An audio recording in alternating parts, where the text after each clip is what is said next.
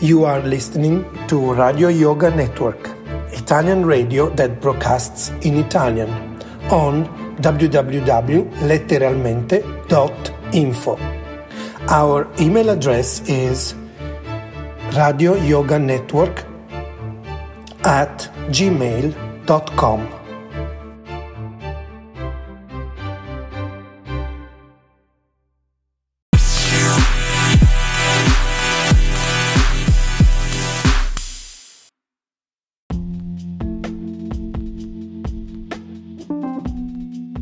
Amore e buona energia, letteralmente Radio Yoga Network. Fa bene al corpo e allo spirito.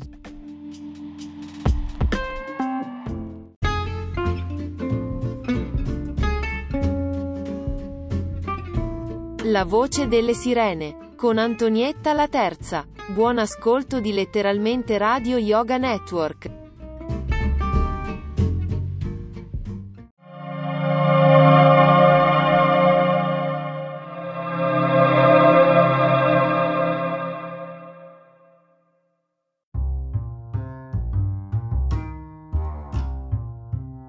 Con voi e noi, letteralmente Radio Yoga Network. Per contatti Radio Yoga Network chiocciolagmail.com e ti senti in forma.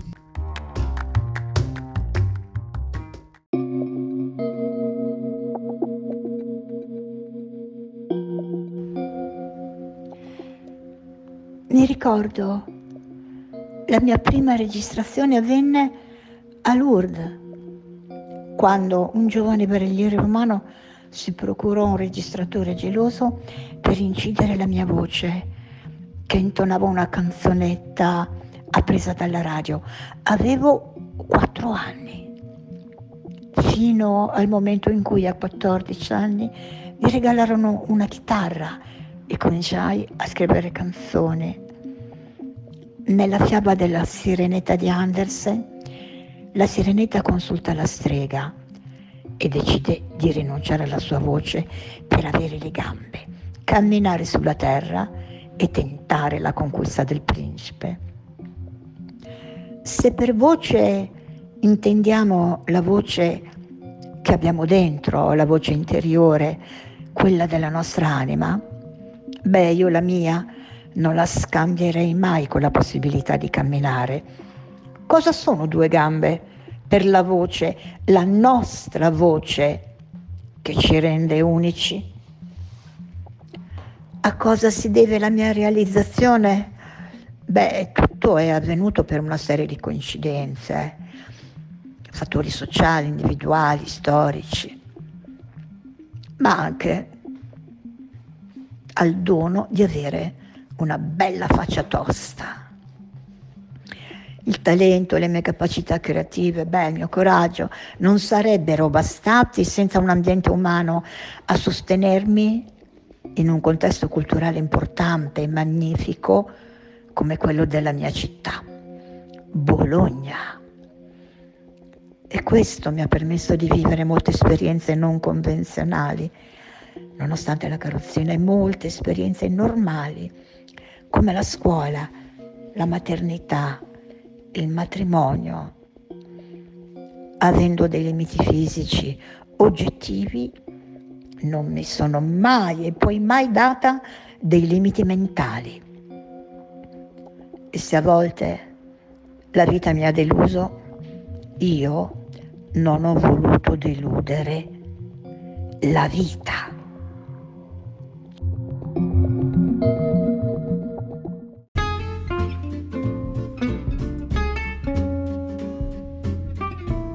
La gallina razzola il terreno. Guglielmo Marconi è inventore della radio e noi di letteralmente Radio Yoga Network. Siamo il nettare dell'etere in streaming, audio podcast 365 giorni su 365 day. Canalizzatevi.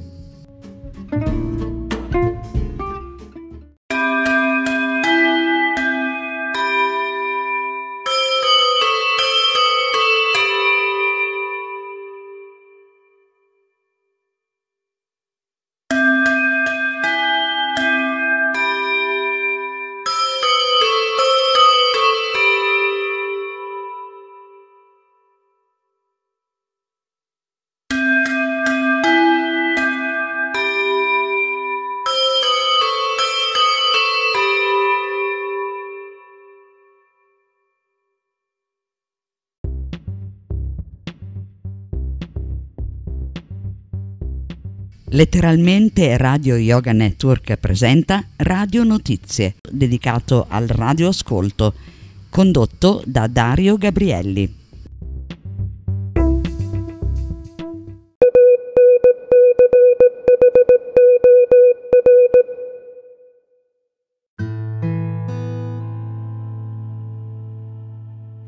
Saluto a tutti gli ascoltatori di Letteralmente Radio Yoga Network da Dario Gabrielli, redattore della rivista Radio Notizie, in cui si parla del radioascolto internazionale.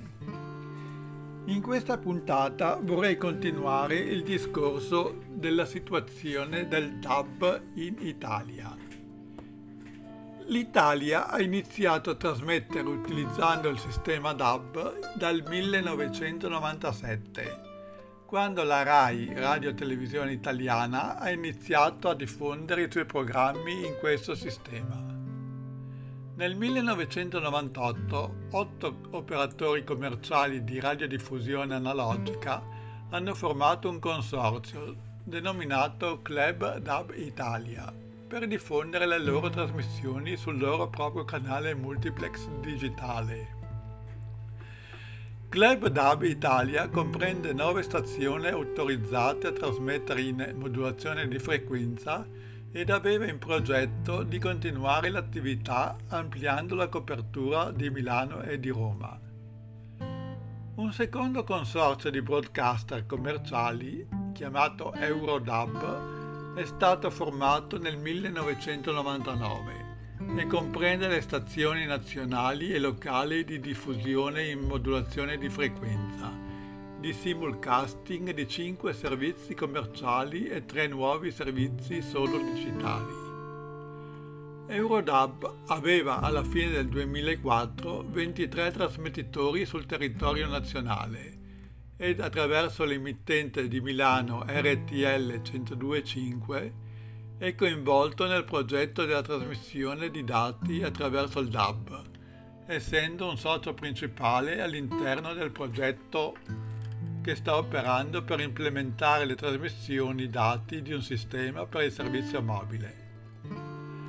Un terzo consorzio chiamato CR DAB è stato costituito nell'estate del 2004 con un programma per iniziare le trasmissioni alla fine del, dell'anno per coprire Roma, Milano ed altre tre importanti città. Come stabilito dalla conferenza europea di Wiesbaden del 1995, il DAB può operare indifferentemente in banda VHF, ovvero in banda UHF-L Mentre la banda terza si presta per la copertura di ampi bacini di servizio, tipo reti su scala nazionale e o regionale, la banda L è un utile strumento per costruire coperture su aree ristrette, tipo reti provinciali, reti metropolitane, tracciati autostradali e ferroviarie. La conferenza di Wiesbaden del 1995 aveva l'obiettivo di avviare la sperimentazione del sistema DAB, individuando per ogni Stato membro una serie di blocchi di frequenza in banda VHF3 e in banda UHFL, la cui data di utilizzo era fissata a discrezione dei rispettivi Stati membri. Nella sede europea si definirono anche la canalizzazione e i requisiti tecnici. Dal 22 al 30 giugno del 2009 è stata adottata in tutta Italia la canalizzazione della banda VHF3, secondo lo standard europeo, ed è stata la conseguenza abbandonato il sistema di canalizzazione italiano. Per consentire tale operazione, la RAI e le altre emittenti hanno modificato le frequenze degli impianti e dei ripetitori che trasmettono oggi nei canali E, F e G. Si tratta di impianti che diffondono principalmente RAI 1 e in qualche caso RAI 2 e RAI 3 e i MUX digitali A e B. Nel settore radiofonico invece il vice ministro Paolo Romani ha assegnato ai consorzi Club DAB, CR DAB ed Eurodab i nuovi canali di radiofrequenze per il digitale radiofonico. Ciò si è reso necessario per la ricanalizzazione della banda 3 attualmente in atto, che comporta la soppressione dei cosiddetti intercanali. La nuova canalizzazione della terza banda è in linea con quella europea e semplifica significativamente il coordinamento internazionale. Il club DAB ha provveduto alla disattivazione dei propri impianti a Milano e Roma, attivi sull'intercanale 6A, come richiesto dal Ministero, e provvederà al più presto alla riattivazione degli impianti sulle nuove frequenze. A Milano i programmi saranno ricevibili sul blocco 12C, mentre a Roma si potrà ricevere il bouquet del Club DAB sul canale 13B. Anche per questa volta, anche per oggi il tempo a disposizione è finito e ricordo che chi volesse contattarmi per richiedere informazioni sul radioascolto o chi avesse domande può farlo indirizzando la sua richiesta a radionotizie-hotmail.com un saluto a tutti gli ascoltatori e ci sentiamo la prossima settimana. Dario.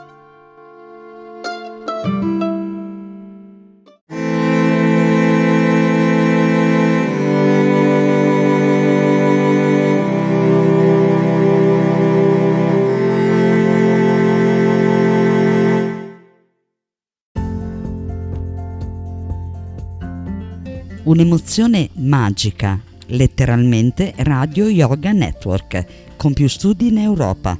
Diffondi la sua voce, il suo messaggio e ti sentirai meglio.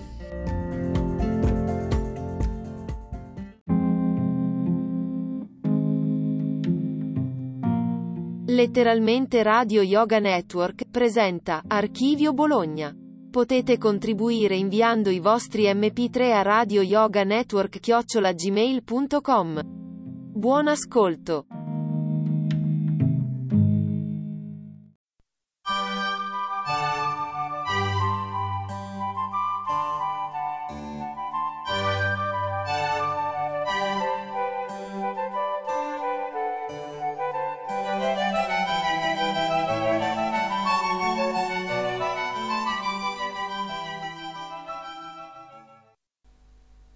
Nuovo bentrovati a tutti da Ilaria Baratte da Federico Giannini qui a Finestre sull'Arte.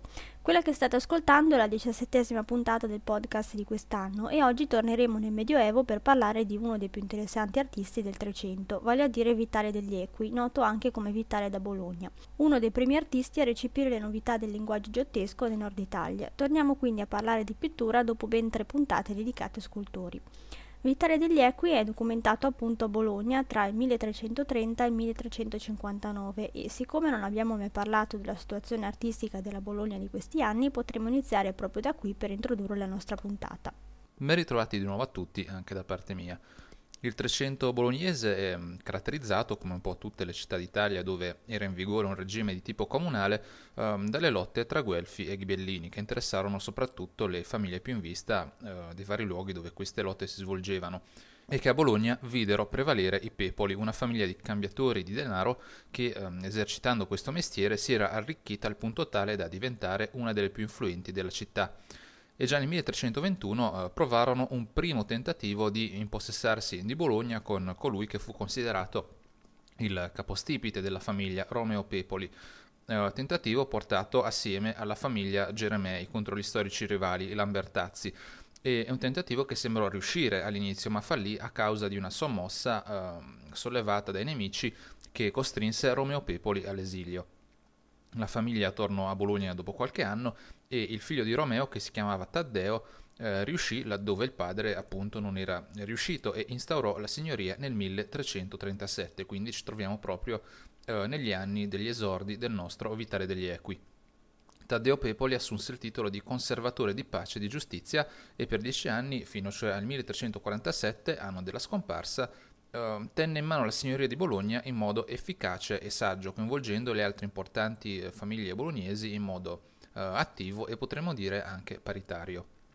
Eh, nel 1347 però i figli di Taddeo, eh, Giacomo e Giovanni, che diventarono i nuovi signori di Bologna, eh, non riuscirono a tenere quanto il padre era riuscito a fare e mh, la breve parentesi della signoria dei Pepoli eh, si concluse nello stesso 1347, quando dissapori nati eh, con la Chiesa che voleva esercitare il proprio dominio eh, su Bologna portarono all'arresto di Giovanni Pepoli, risoltosi poi con l'intervento uh, dei milanesi, intervento che però uh, di fatto diede il via all'inizio del dominio visconteo su Bologna, città da sempre ambita da parte dei milanesi in quest'epoca. Questo periodo di instabilità, eh, durante il quale si succedettero i visconti, eh, la Chiesa e di nuovo un regime comunale, eh, durò, come sappiamo, fino agli inizi del 400, quando emersero i Bentivoglio, che instaurarono una eh, nuova signoria destinata a durare per quasi mezzo secolo, ma qui siamo già ben oltre eh, i tempi della puntata di oggi.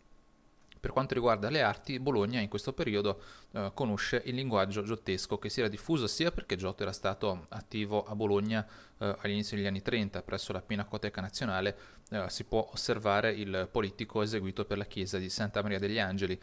E tra l'altro a Bologna Giotto fu impegnato anche nella decorazione d'affresco della Cappella Magna della Rocca di Galliera, rocca che oggi non esiste più e, e come il nome ci suggerisce si trovava dalle parti dell'attuale Porta Galliera eh, e sia perché Bologna risentiva dell'influenza della vicina Rimini, dove era nata, eh, già mentre era ancora attivo Giotto, una scuola piuttosto vivace che fu tra le prime a recepire le novità giottesche e le avrebbe poi diffuse in, eh, in buona parte del nord Italia. E Vitale da Bologna fu proprio il primo artista bolognese eh, ad avvicinarsi a questo nuovo modo di fare arte.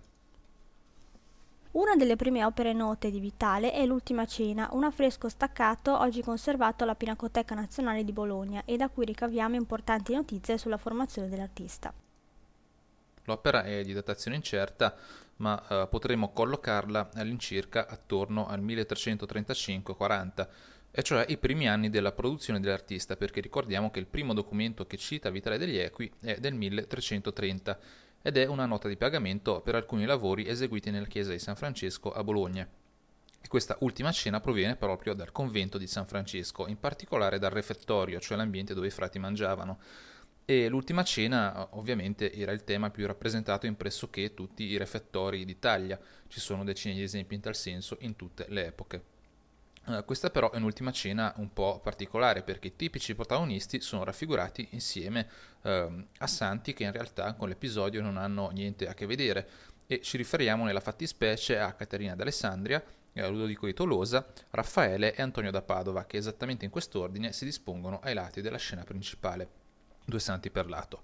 Uh, le condizioni dell'affresco staccato sono purtroppo poco buone, ci sono ampi brani del dipinto che non sono più leggibili, distinguiamo a malapena le teste di alcuni eh, protagonisti, ma questo ci basta per vedere come Vitale da Bologna eh, sia vicino al linguaggio giottesco mediato attraverso la scuola di Rimini per il tentativo eh, di naturalismo che si rifà appunto alla pittura di Giotto, eh, della quale Vitale da Bologna riprende i, i chiaroscuri, le posture, eh, l'espressività dei personaggi, la caratterizzazione individuale, mentre invece eh, si rifà al linguaggio della scuola di Rimini la tendenza a disporre le figure eh, quasi seguendo uno schema preimpostato, uno schema quasi geometrico, eh, anche se in modo più raffinato rispetto a quanto avveniva a Rimini.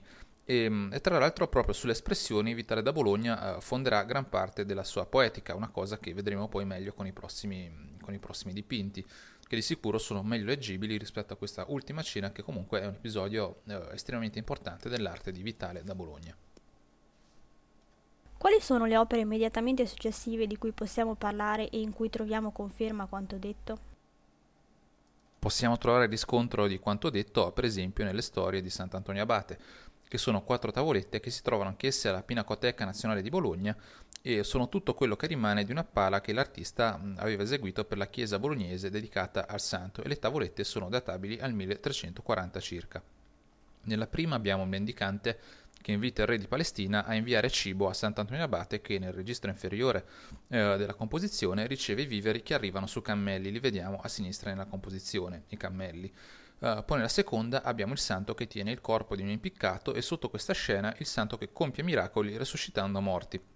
Nella terza tavola invece abbiamo Antonio Abate che nel registro superiore lascia il suo monastero e in quello inferiore sconfigge un drago e infine nell'ultima abbiamo i funerali di Sant'Antonio Abate.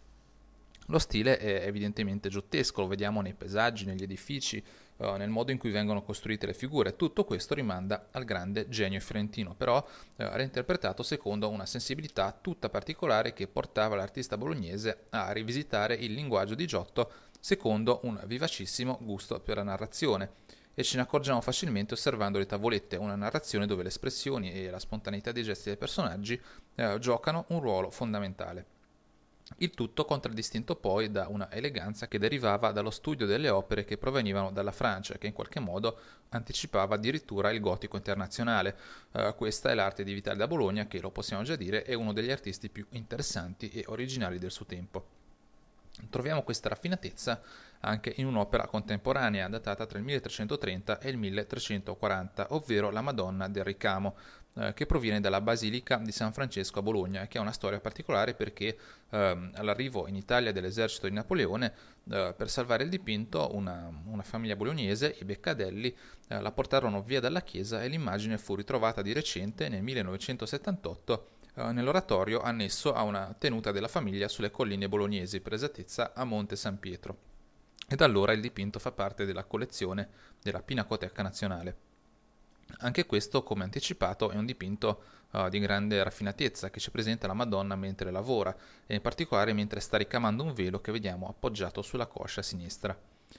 Abbiamo detto che per Vitale era importante lo studio delle espressioni e qui nel gioco di sguardi e, e di gesti che si instaura tra la Madonna e il bambino ne abbiamo una ulteriore prova in un'opera che tra l'altro è stata restaurata di recente. Più o meno dello stesso periodo è l'opera più nota di Vitale degli Equi, vale a dire il famoso San Giorgio con il drago. Cosa possiamo dire di questo dipinto? Sì, esatto, questa è l'opera più nota di Vitale degli Equi e la datazione ufficiale eh, spazia tra il 1330 e il 1335, ma c'è anche chi l'estende fino al 1340. È un'opera siglata e ci mostra una, un'accesa lotta, la lotta classica tra San Giorgio e il drago che minaccia la principessa, la vediamo sulla destra nella composizione un tema eh, particolarmente fortunato nell'arte medievale perché il cavaliere che libera la principessa è un po' uh, un topos della letteratura cavalleresca ed era un tema che incarnava i, i, più alti valori della corte. E siccome Vitale da Bologna dimostrava un'eleganza tipicamente cortese pur nel suo uh, diciamo espressionismo vivace uh, un tema così non poteva non adattarsi al suo modo di fare arte e di conseguenza non poteva non fargli realizzare la sua migliore opera d'arte quella che più spesso viene associata al suo nome l'azione è veramente concitata abbiamo questo San Giorgio che, che, è praticamente in ginocchio su questo cavallo che sembra imbizzarrito, si contorce, eh, ha la testa rivolta verso l'alto e la bocca aperta in un nitrito, evidentemente spaventato dalla visione del drago. Il tutto mentre San Giorgio affonda la sua lancia nelle fauci del, del mostruoso drago, raffigurato in modo eh, davvero inquietante e realistico e con l'altra mano il santo invece è impegnato a tenere a freno il cavallo, compito quindi molto, molto gravoso per il nostro santo che con le due mani eh, deve compiere due azioni molto difficili eh, e questo è un espediente utilizzato per, per, far accrescere la sensazione che San Giorgio eh, stia compiendo un'impresa particolarmente eroica. Paradossalmente la principessa è invece impassibile e assiste alla scena quasi con, con distacco. Eh, sulla coscia del cavallo possiamo facilmente notare la sigla del pittore. Tutto questo insieme va ben al di là del significato religioso dell'opera, perché qui l'intento di Vitale da Bologna non è affatto quello di raffigurare un'immagine devota o che cerchi di suscitare devozione, ma è quello di realizzare eh, un'immagine cortese, cavalleresca, insomma un po' quello che si diceva poco fa. Uh, a livello stilistico abbiamo quindi visto che in questo dipinto troviamo le due, uh, per così dire, componenti principali e fondamentali dell'arte di Vitale da Bologna perché abbiamo il forte espressionismo e la concitazione nella scena di San, di San Giorgio che combatte il drago, uh, mentre abbiamo la raffinatezza e l'eleganza nella principessa, un'eleganza che al nostro artista derivava soprattutto dal confronto con la miniatura gotica che non l'abbiamo detto ma il nostro artista studiò profondamente. Bene, poco dopo l'artista realizzò la Madonna dei Denti, uno dei suoi lavori più famosi. Cosa possiamo dire in proposito, Federico? La Madonna dei Denti si trova a Bologna al Museo da Via Bargellini eh, ed è leggermente successiva alle opere che abbiamo visto finora perché risale al 1345. Si tratta di un'opera firmata e datata e leggiamo queste informazioni nel bordo inferiore della composizione. A partire da questo periodo, nelle opere mobili, eh, la carica di tensione e di, tra- e di drammatismo nell'opera di Vitale da Bologna eh, si stempera per lasciare invece più spazio alla componente eh, raffinata della sua arte. E la Madonna dei Denti è un interessante esempio in tal senso. Fu commissionata da una confraternita, la Compagnia del Buon Gesù, per la chiesa di Santa Apollonia di Mezzaratta, che si trova sulle colline nei dintorni di Bologna. E, e dove il nostro Vitale degli Equi eseguì anche altri importanti lavori che, che magari dopo vedremo e questa tavola di Vitale era collocata in uno dei due piccoli oratori annessi alla chiesa. Il curioso nome con cui la Madonna è nota, cioè Madonna dei Denti, uh, deriva dal fatto che Santa Pollonia, titolare dell'edificio dove la tavola si trovava, è la santa protettrice dei dentisti. L'immagine è di grande raffinatezza ci rivela anche una umanità inusuale per il periodo, con il leggiadro ed elegante sorriso della Madonna, eh, dal volto leggermente allungato, e con il bambino che porta una mano verso il suo volto per accarezzarla, tutti particolari che ci rivelano una, un artista capace anche di brani di grande tenerezza. Una tenerezza a cui si abbina un impianto spaziale di derivazione giottesca, con il trono costruito secondo la prospettiva intuitiva eh, che era stata elaborata dal maestro fiorentino, ma un impianto dove il cuscino rosso su cui la Madonna siede eh, sembra quasi fuori posto dato che sfugge un po' alle logiche spaziali che regolano eh, l'insieme. Un impianto dove persistono ancora uh, retaggi antichi come i donatori raffigurati in dimensioni molto, molto ridotte, li vediamo ai piedi del trono della Madonna. Uh, purtroppo l'opera si è un po' rovinata nel corso dei secoli, ma questo comunque non ci impedisce di apprezzare tutta la raffinatezza gotica di questo importante capolavoro di Vitale da Bologna. Bene, nel 1348 troviamo invece l'artista Udine, dove è impegnato in alcune decorazioni d'affresco nel Duomo della città friulana. Esatto, il nostro artista è documentato a Udine a partire dal 28 giugno e a Udine rimase per almeno due anni per completare gli affreschi della Cappella Maggiore, oggi in gran parte perduti, eh, ma noti attraverso un ciclo di affreschi nel Duomo di Spilimbergo, sempre in Friuli, eh, che fu realizzato dagli allievi di Vitale da Bologna e per il quale furono utilizzati gli stessi cartoni. E sempre a Udine il nostro Vitale realizzò anche gli affreschi di una delle cappelle laterali del Duomo, che sono quelli meglio conservati e che raffigurano le storie di San Nicolò, ovvero altro nome con cui è nota la figura di San Nicola di Bari. Eh, si trovano nella cappella dedicata proprio al santo e furono commissionati dalla confraternita dei Fabbri. Gli affreschi della parete sinistra della cappella sono andati perduti, mentre si sono conservati quelli della parete di destra eh, dove troviamo appunto le storie del santo e, mm, e, gli affreschi della parete di fondo dove troviamo alcune figure di santi e un Cristo al centro, ma ovviamente eh, gli affreschi stilisticamente più interessanti sono quelli con le storie del santo che ci danno modo di vedere eh, come negli affreschi la tensione drammatica di Vitale degli Equi non si sia allentata e ce ne accorgiamo in particolare se osserviamo la scena più, più efficace, eh, quella in cui è descritto il miracolo per cui San Nicola recupera dalle acque un bambino caduto da un'imbarcazione durante una tempesta. Uh, vediamo infatti gesti nervosi e agitatissimi e la disperazione nelle facce delle persone che si trovano sulla barca, il tutto descritto con vivace gusto narrativo a cui si somma uno spiccato senso di naturalismo, spiccato per l'epoca ovviamente, eh, e questo lo notiamo anche dalla scena che vediamo in alto nella composizione e che raffigura i funerali del santo, eh, dove ognuna delle figure che assistono alla cerimonia ha la propria caratterizzazione individuale ed è connotata da colori eh, particolarmente raffinati che portano anche nei dipinti su muro la raffinatezza che Vitale da Bologna metteva nei suoi dipinti su tavola. Le scene inferiori eh, mostrano tutta una serie di picchettature sulla superficie dipinta. Abbiamo già eh, spiegato altre volte che non è raro trovare questo tipo di, di, di danneggiamenti su affreschi antichi eh, e significa che in passato gli affreschi furono coperti con uno strato di intonaco che poteva essere dato per, per i motivi più svariati eh, e i buchi fatti nel muro servivano per far aderire meglio l'intonaco alla parete. Sempre parlando di affreschi, a Bologna troviamo anche quelli eseguiti per la chiesa di Mezzaratta, oggi staccati e conservati alla Pinacoteca Nazionale. Cosa possiamo dire in proposito?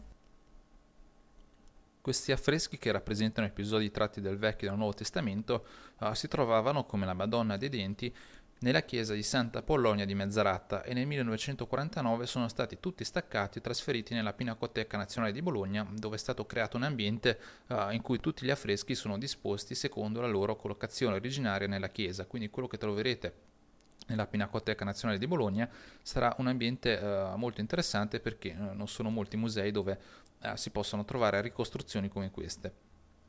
A Vitale da Bologna si attribuiscono gli affreschi della controfacciata perché quelli delle pareti laterali uh, furono eseguiti soprattutto da allievi e collaboratori e sulla controfacciata notiamo in particolare, partendo dall'alto, eh, l'episodio dell'Annunciazione che si trova attorno a quello che era il rosone della chiesa, eh, subito sotto troviamo una natività, eh, nota anche come il presepe, e ai lati di quest'ultima abbiamo il sogno della Vergine e la discesa di Cristo al limbo. Questi dipinti sono da collocare a un periodo di poco successivo al 1338, anno in cui fu costruita la chiesa, e uh, forse furono terminati nel giro di poco tempo, diciamo che all'inizio degli anni 40 dovevano già essere stati completati. La datazione si deve al fatto che lo stile di Vitale da Bologna eh, riecheggia quello di altre opere contemporanee che abbiamo visto in precedenza. Un esempio su tutti è dato dalle storie di Sant'Antonio Abate, anche se comunque c'è da precisare che le due scenette realizzate a fianco eh, della Natività, cioè il sogno della Vergine e la discesa di Cristo al limbo, eh, risalgono invece a un periodo più avanzato della carriera di Vitale degli Equi, diciamo attorno al 1355. La concitazione tipica di Vitale da Bologna, una concitazione comunque in questo caso festosa, è evidente nell'affresco del presepe, eh, dove assistiamo ai, ai, pastori che si recano in adorazione del bambino assieme agli angeli, in un contesto caratterizzato anche da un cromatismo raffinato, così come raffinatissimi sono i brani eh, diciamo più delicati dell'insieme, a cominciare dall'Annunciazione con una Madonna giovanissima e molto bella, dai tratti veramente eh, molto cortesi e signorili, eh, di gusto spiccatamente gotico. Gli affreschi nel complesso sono una delle realizzazioni più alte della pittura bolognese dell'epoca e a completamento di questo percorso eh, possiamo anche trovare nella sala attigua, quella dove sono conservati gli affreschi della chiesa di Mezzaratta, Uh, possiamo trovare le sinopie di questi affreschi, ovvero i disegni preparatori, eh, anch'essi staccati dalle pareti della chiesa. Ricordiamo brevemente cos'è nello specifico una sinopia, ovvero un disegno che veniva fatto solitamente con della terra rossa, tant'è eh, che era detto sinopia perché questa terra rossa anticamente proveniva in gran parte dalla città di Sinope sul Mar Nero, città che oggi eh, fa parte della Turchia, e questo disegno veniva tracciato sull'arriccio, ovvero uno degli strati con i quali veniva ricoperto il muro nelle fasi preparatorie dell'affresco e l'arriccio era quello su cui poi si faceva aderire l'intonaco, che era invece lo strato su cui veniva eseguito l'affresco. Eh, quindi la sinopia era questo disegno che gli artisti seguivano sull'arriccio man mano che stendevano l'intonaco per eseguire l'affresco. Quali sono invece le opere dell'ultima fase della carriera di Vitale da Bologna di cui potremmo parlare, Federico? Possiamo iniziare dalla Madonna dell'Umiltà che troviamo a Milano al Museo Pol di Pezzoli, che è un dipinto su tavola realizzato a tempera e databile al 1353 circa, dove troviamo uh, l'iconografia della Madonna dell'Umiltà largamente proposta um, nel 300. Uh, è detta così perché la Madonna è inginocchiata oppure seduta per terra. E qui in questo dipinto, uh, molto raffinato come tutte le produzioni di Vitale da Bologna di questo tipo, Uh, rivolge lo sguardo verso il bambino e con le mani sta ricamando un tessuto dorato, ma sembra quasi che il bambino prenda la cosa come un gioco, uh, tant'è che la madre gli rivolge pure un sorriso affettuoso e lui in qualche modo cerca di aiutarla nel compito, per una rappresentazione che, diciamo, avvicina la Madonna col bambino alla sfera dei devoti, umanizzando le due figure. Anche il bambino è seduto per terra su questo telo che eh, viene tenuto da due sante, una a sinistra che è Santa Caterina d'Alessandria e um, l'altra a destra non è stata identificata con sicurezza. Uh, sante che negano un po' la spazialità dell'opera perché non si capisce bene uh, a questo punto se il telo sia in terra o se le sante lo stiano sollevando. Il tutto è caratterizzato da un acceso preziosismo che notiamo nella bellissima stoffa decorata del manto della Madonna, nel telo su cui siede, eh, nel tessuto dorato che è in mano, quindi sarà pur vero che il tema è noto come Madonna dell'umiltà, ma il preziosismo è tutt'altro che umile eh, ed è in funzione di sottolineare l'importanza della figura della Madonna. Il tutto poi, come abbiamo detto prima, anticipa il gusto che sarà poi eh, proprio del gotico internazionale. Opera più o meno contemporanea in quanto databile al 1355 circa è il Cristo in pietà tra due santi, opera conservata alla Pinacoteca Nazionale di Bologna che ci presenta un Cristo a mezzo busto deposto dalla croce tra due santi. A sinistra riconoscibilissimo è San Cristoforo eh, che ha il bambino sulla spalla in quanto secondo la famosa leggenda che vi abbiamo già raccontato eh, il santo un giorno avrebbe incontrato un bambino che gli chiese di aiutarlo ad attraversare un fiume o, o un lago a seconda della versione del racconto Uh, San Cristoforo l'avrebbe aiutato e il bambino uh, si sarebbe poi rivelato come Gesù. E l'altro santo non è identificato con precisione, potrebbe essere Sant'Antonio Abate o anche San Benedetto. Il dipinto probabilmente proviene dall'ex convento di San Giovanni Battista a Bologna e eh, con la Madonna dell'umiltà che abbiamo visto prima condivide ancora il senso della raffinatezza, a cui è abbinata una solennità composta, in quanto il tema raffigurato, la pietà di Cristo, eh, doveva portare il fedele alla riflessione e alla meditazione sul dolore sofferto da Cristo sulla croce, e l'invito alla preghiera arriva anche dal santo sulla destra, raffigurato proprio nell'atto di pregare. Più umanizzata invece la figura di San Cristoforo, eh, che scambia un'occhiata con il bambino che posa una mano sulla sua testa in cambio. Meritano infine una citazione gli affreschi datati 1351 eh, eseguiti nell'abside della chiesa dell'abbazia di Pomposa, dove troviamo le storie di Sant'Eustachio e soprattutto un grande Cristo in gloria tra i santi eh, che occupa tutta la parte superiore del catino absidale. Si accentua in questi affreschi il gusto narrativo di Vitale da Bologna, eh, così come ora entra negli affreschi anche il suo preziosismo, lo notiamo dalla decorazione degli ambienti e per esempio anche da certe vesti, lo vediamo se osserviamo anche eh, alcuni dei santi che sono raffigurati vicino al Cristo in gloria. Bene, siamo quasi in conclusione, ma prima dei saluti ricordiamo qual è stata l'importanza rivestita da Vitale degli Equi per la storia dell'arte. L'immagine di Vitale da Bologna è quella di un artista elegante e al contempo particolarmente uh, fantasioso che seppe porsi tra i migliori interpreti del linguaggio giottesco, eh, che rivisitò in modo davvero originale aggiungendo a uno stile personale e molto moderno. È uno dei più importanti artisti del Trecento nel nord Italia, il più importante in Emilia probabilmente, anche perché fu una figura molto influente dato che molti artisti venuti dopo di lui eh, trassero eh, apertamente ispirazione dalla sua arte quindi quella di Vitale da Bologna è una figura sicuramente di primo piano per la storia dell'arte italiana. Benissimo, siamo giunti alla conclusione della nostra puntata su Vitale da Bologna. Un ringraziamento a Federico per averci parlato delle opere di questo interessante e importante pittore del Trecento bolognese e ovviamente un ringraziamento a tutti voi per averci seguiti. Per la prossima puntata ci trasferiremo dall'Emilia all'Umbria e torneremo a parlare di Rinascimento. Il protagonista sarà infatti uno dei padri del Rinascimento umbro, ovvero Benedetto Bonfigli. Per oggi è davvero tutto, vi ricordo come sempre che nella scheda della puntata potete trovare i link alle immagini delle opere di cui abbiamo parlato, la biografia dell'artista anche in formato PDF da scaricare, i libri da leggere e i musei da visitare. Insomma, con la scheda potete avere un panorama completo sull'artista. L'appuntamento è quindi sempre su www.finestrasull'arte.info. Un saluto da Daria Baratta e da Federico Giannini.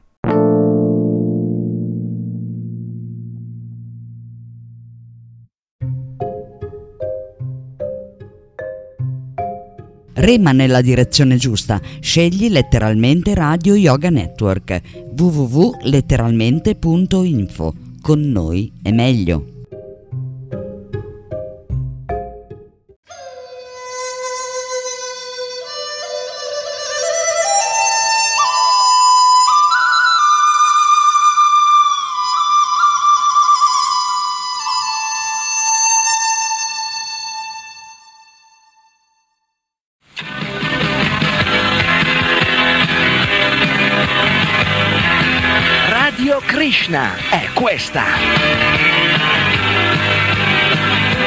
Radiofoniche staticamente parlando, o meglio, ascoltando.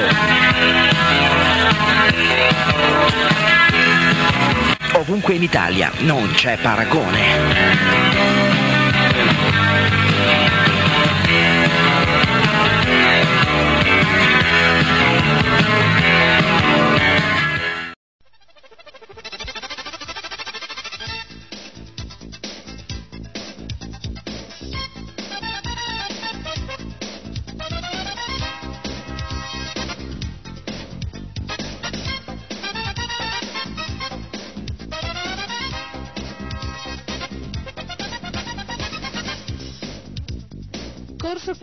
Di sopravvivenza. Strategie, tecniche e modelli per la preservazione umana. Un programma di RKC a cura di Sarasvati Devidasi.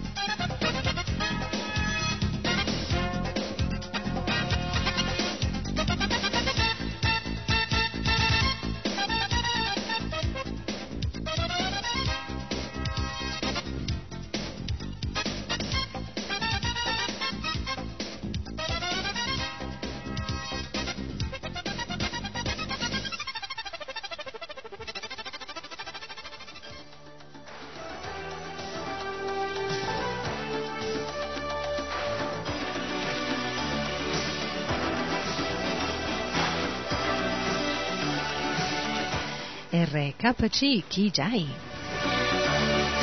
Eh sì ragazzi miei, questo qui è proprio RKC, Radio Krishna Centrale e benvenuto all'ascolto dei suoi programmi.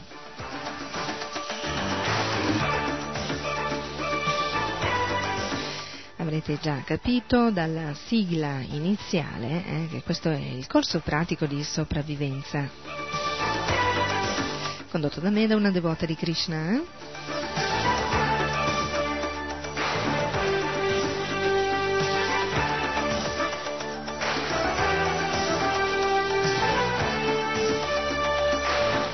Bene cari amici, siccome ho già ricevuto delle tra virgolette lamentele da parte di radioascoltatori che eh, così eh, mi hanno un po' sgridata dicendo eh, ma noi vogliamo sapere tante tantissime cose, poi sul più bello tu dici eh, il tempo eh, ci obbliga a concludere oggi questa puntata di corso pratico di sopravvivenza e, ehm, e ci lasci così nel, eh, nel momento cruciale.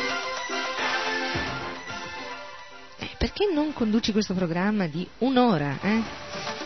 Un programma del genere però mm, con la durata di un'ora.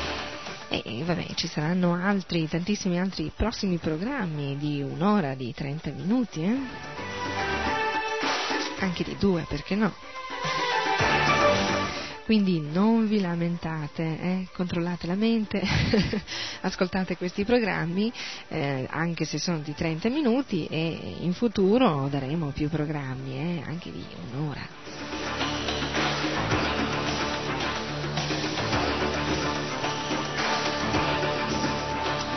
non potete sapere tutto eh, eh, in pochissimo tempo, eh? ci vuole tempo dare tempo al tempo, eh? è come quando si diventa devoti di Krishna eh, e magari, non so, si viene a vivere al Tempio, allora uno vuole sapere tante cose subito, subito. Eh? Non è possibile perché nella coscienza di Krishna molte cose devono essere interiorizzate, devono essere eh, sperimentate, vissute, realizzate e per avere delle realizzazioni ci vuole tempo.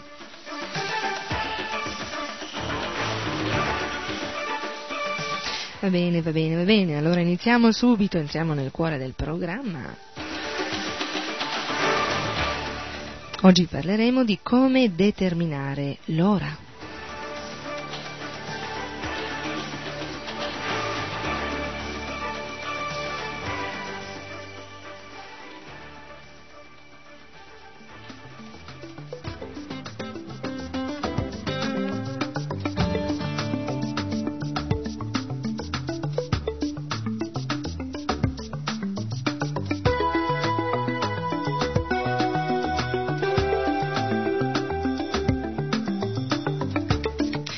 Immaginate adesso che il vostro orologio eh, sia fuori uso e eh, avete la necessità di determinare l'ora. Cosa fareste? Sapete che alcuni metodi pratici per determinare l'ora dipendono dalla latitudine del luogo in cui vi trovate? E sapete a quale latitudine si trova la vostra regione?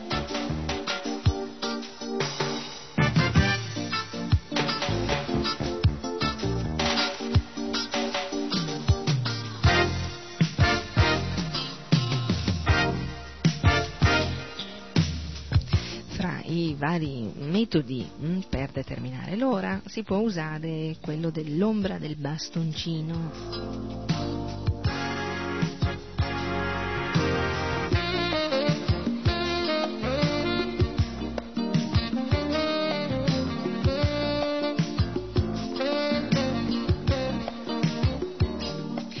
Per calcolare l'ora spostate il bastoncino nel punto in cui la linea est-ovest e la linea nord-sud si intersecano. Piantatelo nel suolo verticalmente e il segmento della linea est-ovest indica le ore 6 ed il segmento eh, est le ore 18, questo in qualsiasi punto della Terra la linea nord-sud diventa la linea del mezzogiorno.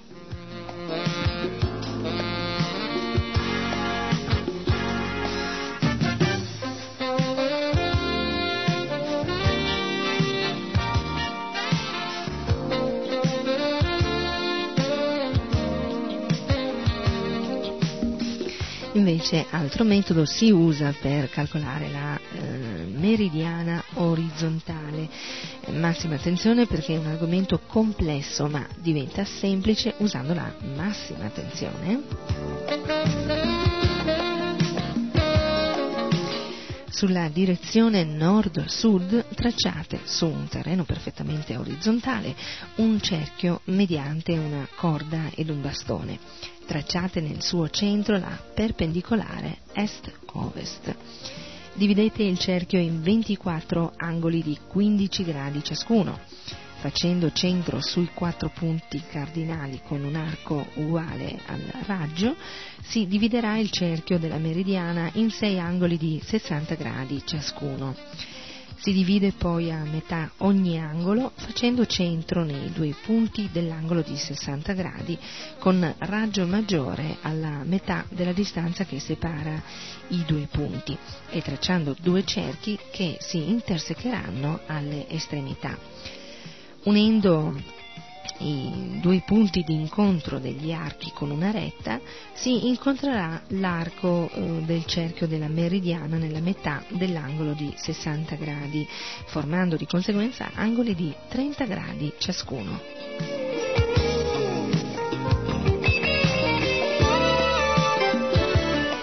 Dividendo con lo stesso metodo gli angoli di 30 gradi, si otterranno angoli di 15 gradi.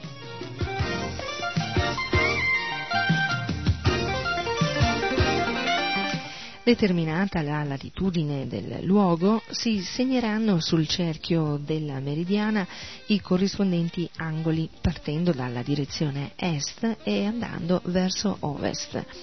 Unendo i due punti di latitudine con una parallela alla direzione est-ovest, si intersecherà la direzione nord-sud in un punto dove si pianterà un picchetto abbassando eh, sulla linea est-ovest i due punti di latitudine con due parallele alla linea nord-sud, si pianteranno altri due picchetti.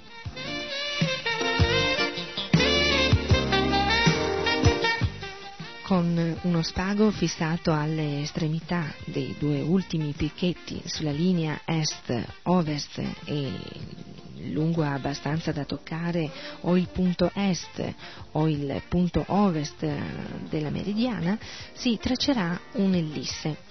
Congiungendo i 24 punti degli angoli del cerchio della meridiana con linee parallele alla direzione nord-sud, si ehm, intersecherà l'ellisse, dove si pianteranno dei picchetti per eh, dividere le ore solari.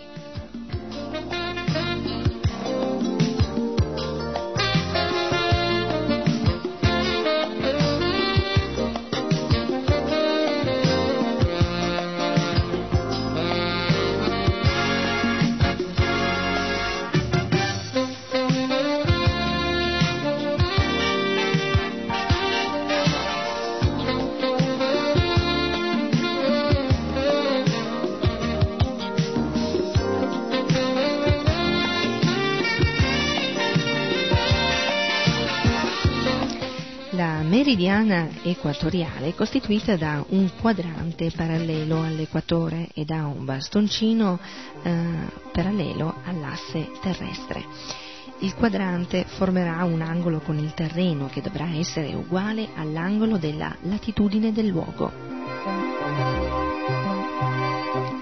Questo angolo verrà regolato mediante il punto d'appoggio con la variazione della lunghezza posteriore del bastoncino il quadrante è costituito da un cerchio diviso in angoli di 15 gradi ciascuno, che rappresentano ciascuno un'ora. Si segnano solo le ore di luce eh, per l'estate dalle 4 alle 20 e per l'inverno dalle 6 alle 18 poiché nell'emisfero boreale durante l'estate l'ombra passerà sopra il quadrante e durante l'inverno passerà sotto, occorreranno due quadranti, eh? uno estivo disegnato sulla parte superiore, uno invernale disegnato sulla parte inferiore opposta. Hm? Entrambi i quadranti dovranno essere orientati verso il nord.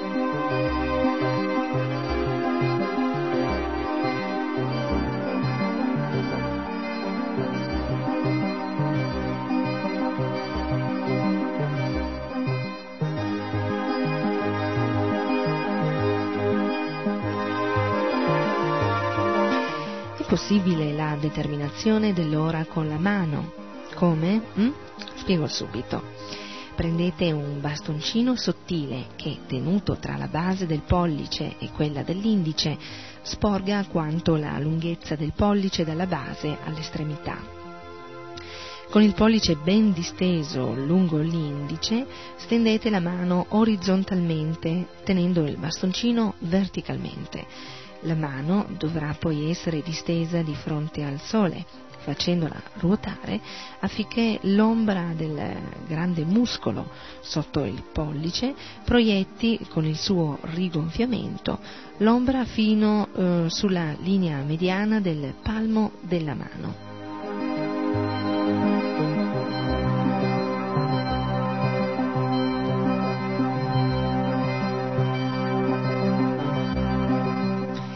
L'estremità dell'ombra del bastoncino segnerà eh, così alla sommità dell'indice ore 5 ed ore 19, alla sommità del medio ore 6 ed ore 18, alla sommità dell'anulare ore 7 ed ore 17, alla sommità del mignolo ore 8 ed ore 16, alla prima giuntura del mignolo ore 9 ed ore 15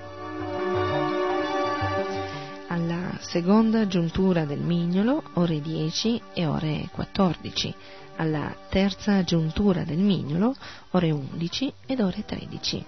Segnerà mezzogiorno quando l'ombra cadrà sul punto opposto della giuntura dove si trova il bastoncino.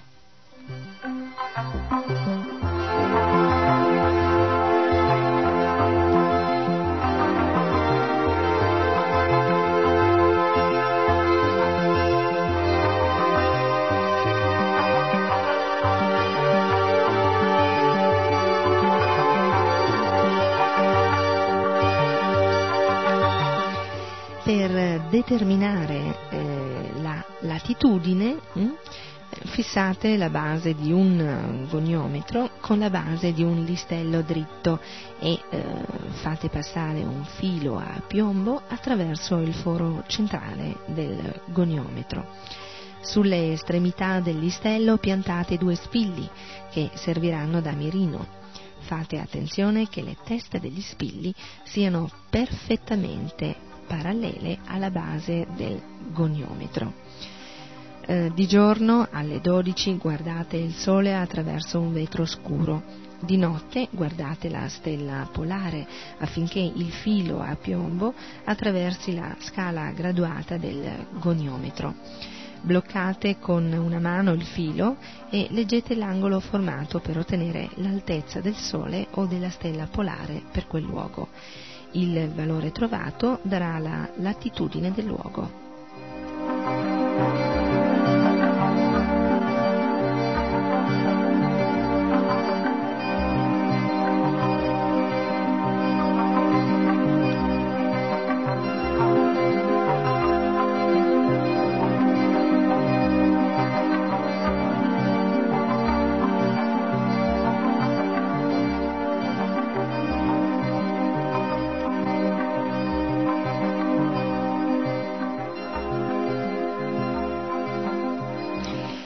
Cambiamo argomento, adesso parleremo delle segnalazioni. Le segnalazioni sono linguaggi interessanti e facili da apprendere, nonché ideare. In certe situazioni d'emergenza sono insostituibili.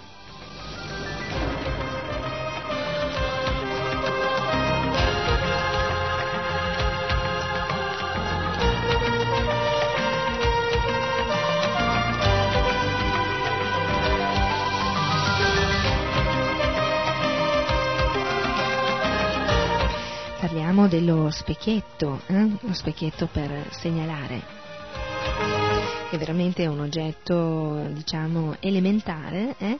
però è veramente importante in caso di eh, pericolo, di smarrimento.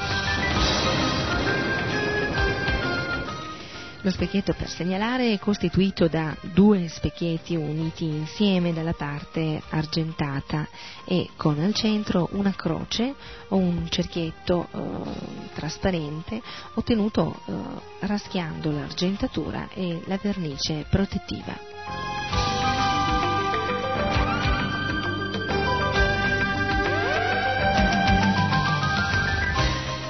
Possono essere sostituiti dal coperchio lucido eh, e senza maccature eh, di un barattolo da due pezzi di eh, plastica trasparente rigida o da due pezzi eh, di vetro con un foglio di alluminio per alimenti in mezzo e forato al centro. Eh, pur, perché funzioni ci vogliono due facce riflettenti una davanti per eh, riflettere i raggi solari ed una dietro per eseguire le operazioni di puntamento. Mettetevi con la faccia in mezzo all'angolo formato dal sole e dal punto dove volete segnalare e portate lo specchietto a circa 15 cm davanti agli occhi, guardando attraverso il centro della croce o del cerchietto il punto dove volete segnalare.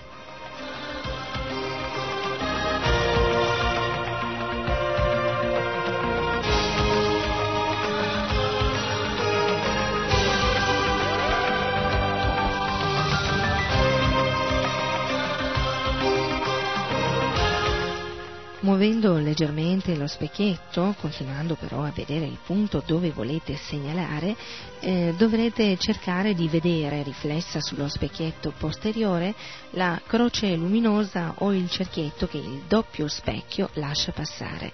Questa di solito cade sulla faccia o sul petto dell'osservatore.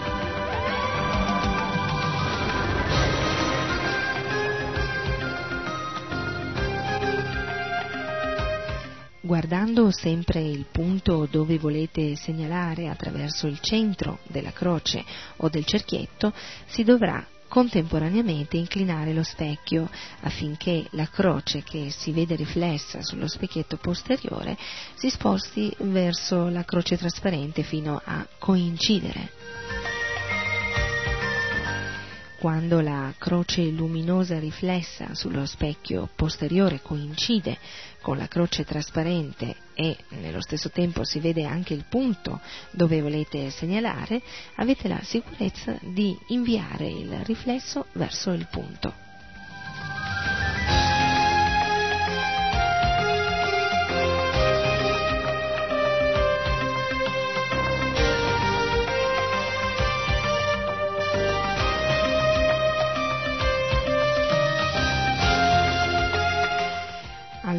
Alternativa è l'eliografo.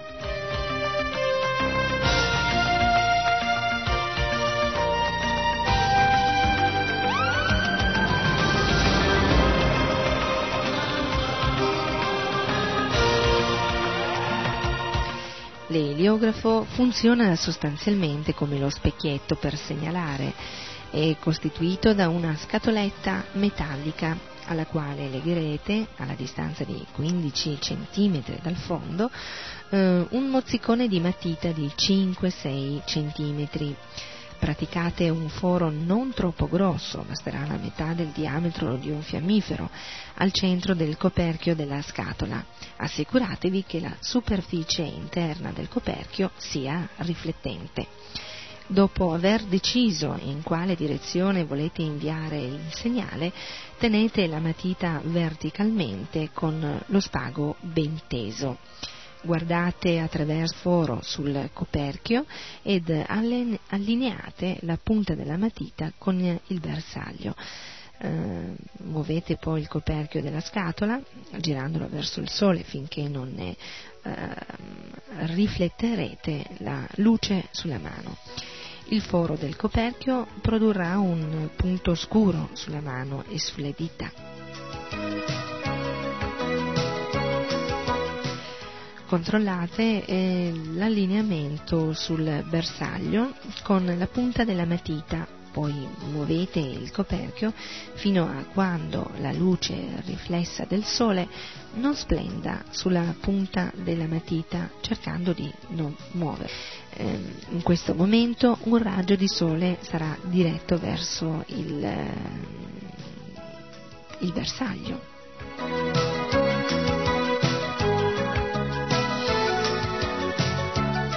Tenete presente che lo strumento funziona solo se c'è il sole. Eh, l'eliografo produce un segnale visibile da grande distanza e da grande altezza, addirittura parecchi chilometri.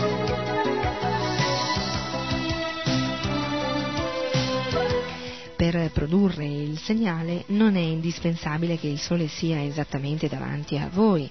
Voltate il coperchio fino a fargli formare un angolo che venga raggiunto dai raggi solari e inviate il segnale nella direzione desiderata.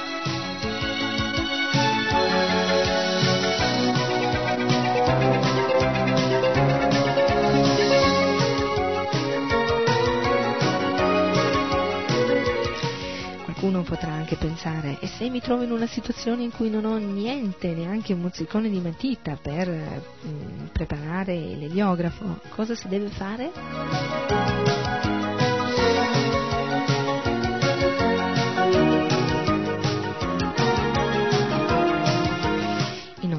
Caso dovete rivolgervi sempre al Signore Supremo, a Sri Krishna.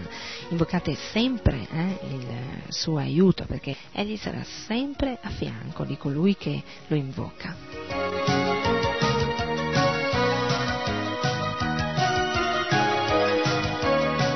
Esistono molte storie nello Srimad Bhagavatam o anche nel Mahabharata eh, che testimoniano come Sri Krishna sia a disposizione di chiunque eh, in momenti di pericolo o no. Mm? Un esempio tra le bellissime storie raccontate nello Srimad Bhagavatam è quello dell'elefante Gajendra. Eh? Allora facciamo una piccola parentesi, in pochi secondi, vi, ehm, vi racconto questa storia molto velocemente perché non abbiamo, fra l'altro, molto tempo a nostra disposizione.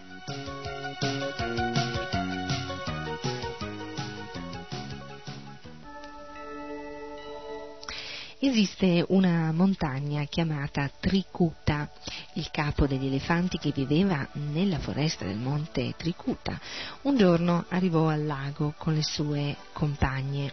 Spezzò molte piante rampicanti, eh, alberi e cespugli senza preoccuparsi delle loro eh, spine. Solo fiutando l'odore di questo elefante, pensate, tutti gli altri elefanti, le tigre e animali feroci fuggivano per la paura.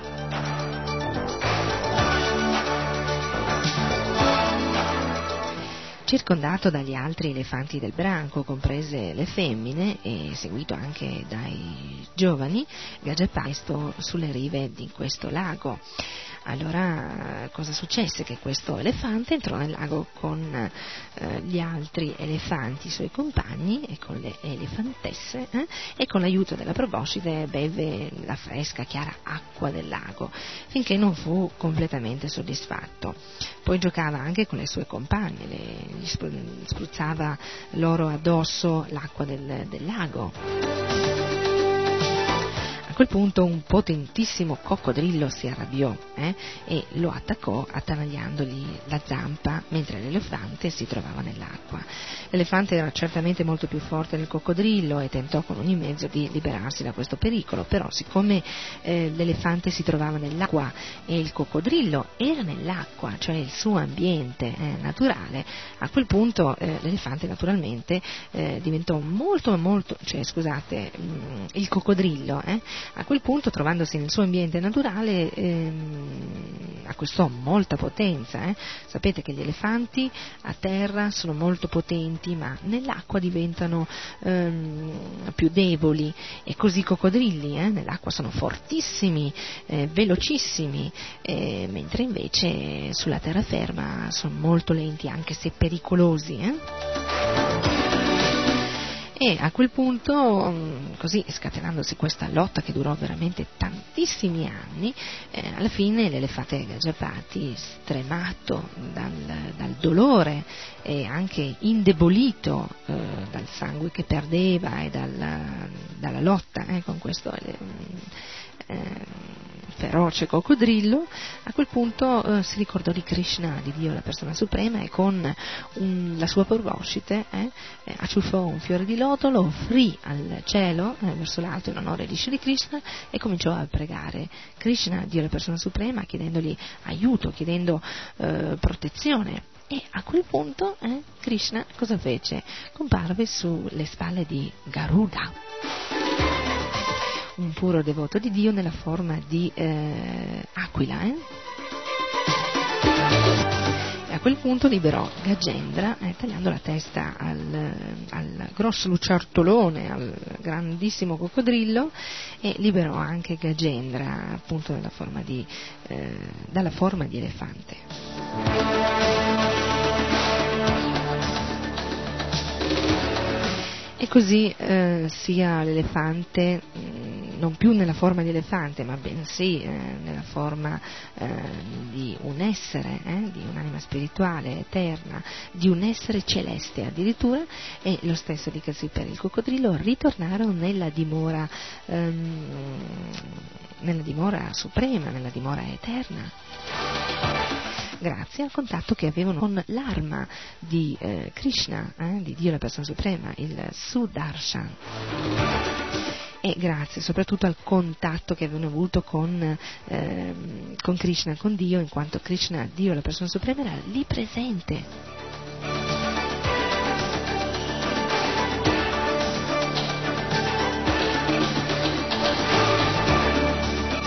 Quindi cari amici questa storia ci insegna che bisogna veramente eh, così, eh, chiedere nel momento di aiuto, eh, aiuto a chi? Alla persona più potente, a colui che può eh, veramente liberarci dalle sofferenze materiali e eh, spirituali. E questa persona chi è? La persona più potente, eh? è Krishna colui che libera dal ciclo di nascita, malattia, vecchiaia, morte.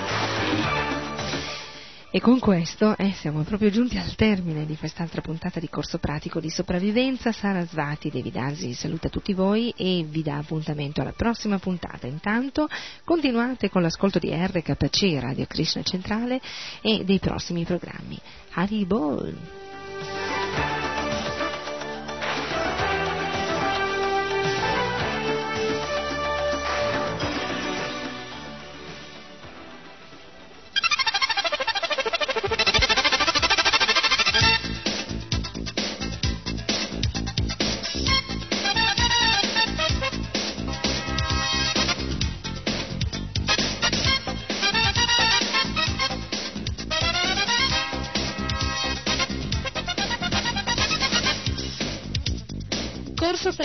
Di sopravvivenza.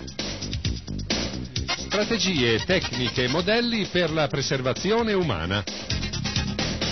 Un programma di RKC a cura di Sarasvati Devidasi.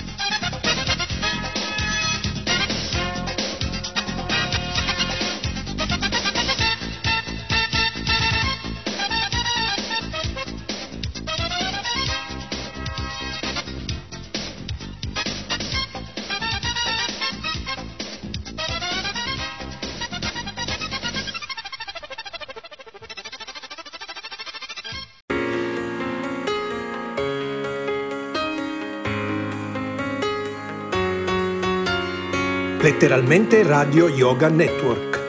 www.letteralmente.info Nostro indirizzo di posta elettronica radio yoga network chiocciola gmail.com Buon ascolto!